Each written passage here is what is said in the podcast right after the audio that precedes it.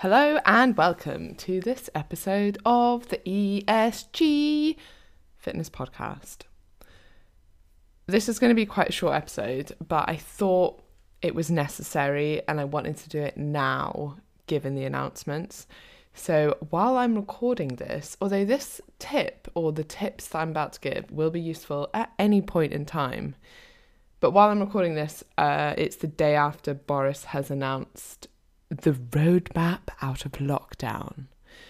And I spoke to a couple of clients this morning, and we actually spoke to the students on EIQ about this as well. And the consensus is quite a lot of people are feeling a little bit anxious about going back to normal.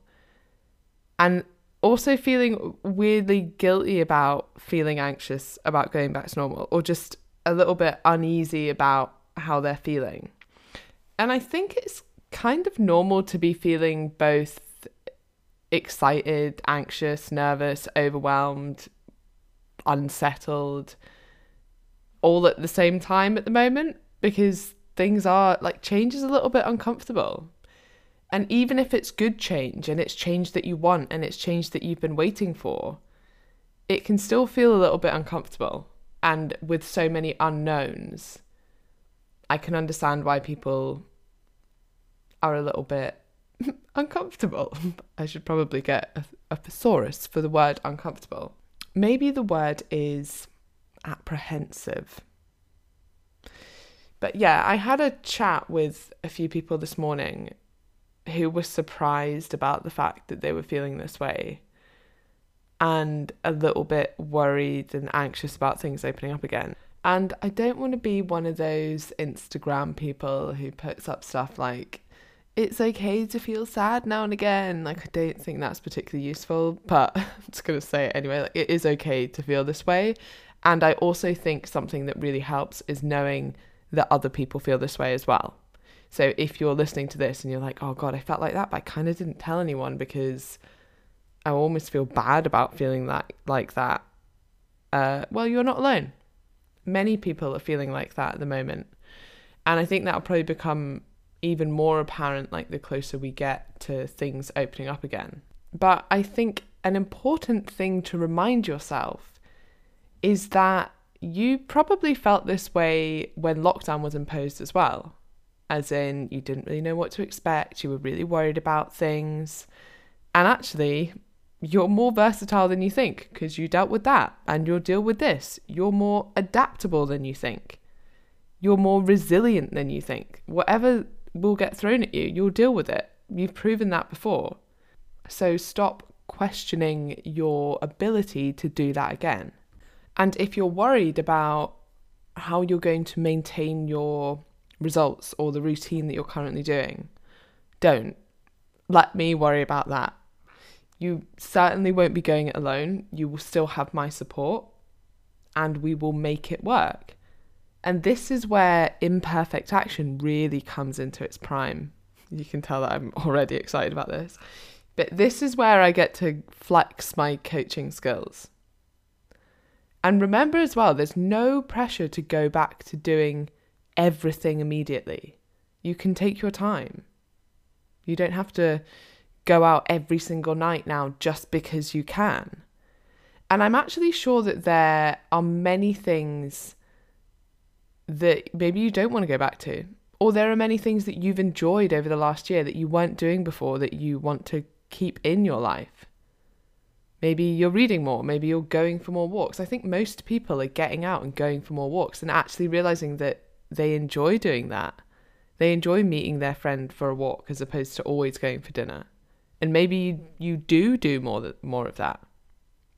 You also don't have to go back to what you were doing before. This has been such a unique opportunity to gain some perspective on your life and to take a step back and to see the aspects that you do enjoy and that you don't enjoy. Please don't just go back to the life that you had before if you weren't happy with it. Make the changes that you need to make, and now is a brilliant time to do that. Consider what you actually want to do going forward and what you want your life to look like going forward and what's important to you.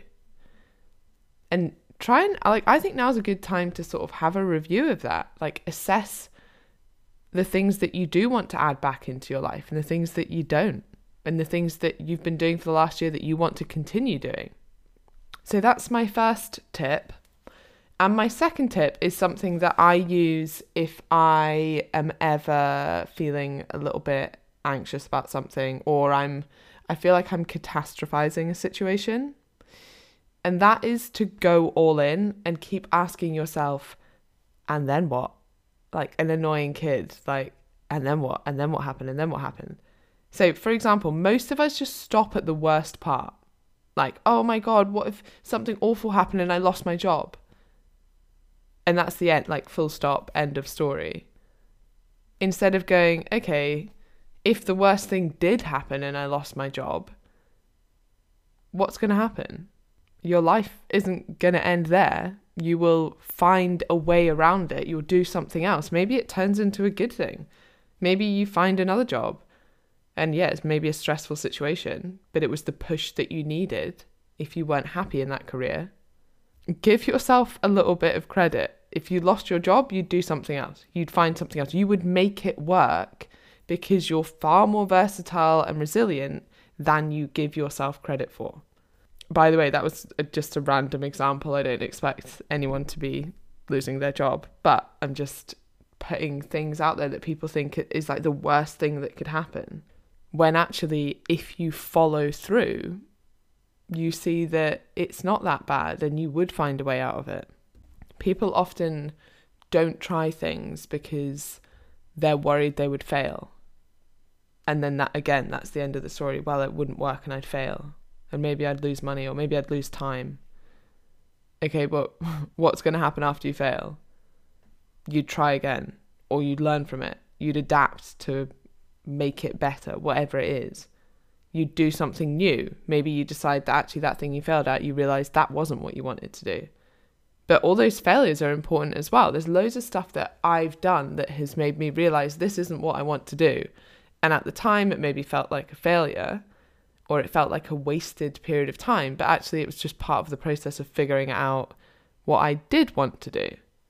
It's never as bad as what you think when you're catastrophizing it in your head because you always stop at that worst part.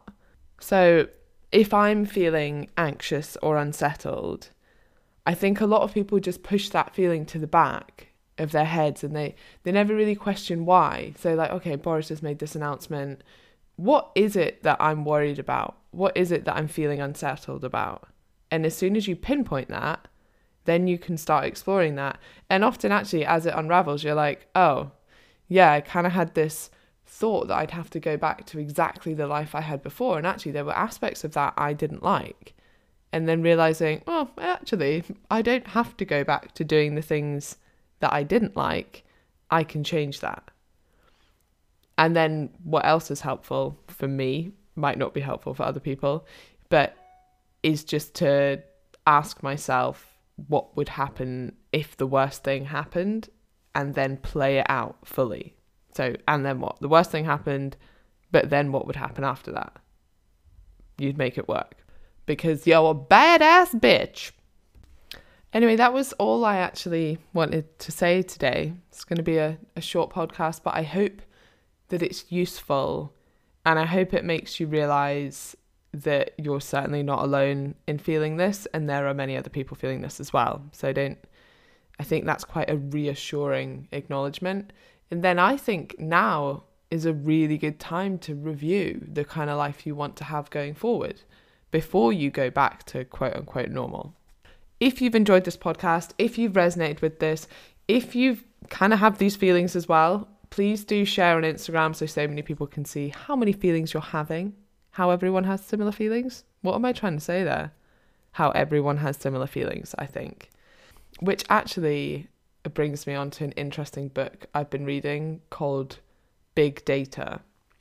And it looks at, I mean, part of what it looks at is what people Google and the author writes about how he actually found the process of writing the book and looking at this data really empowering is not the word. Um, no, reassuring. Reassuring is the word I'm looking for.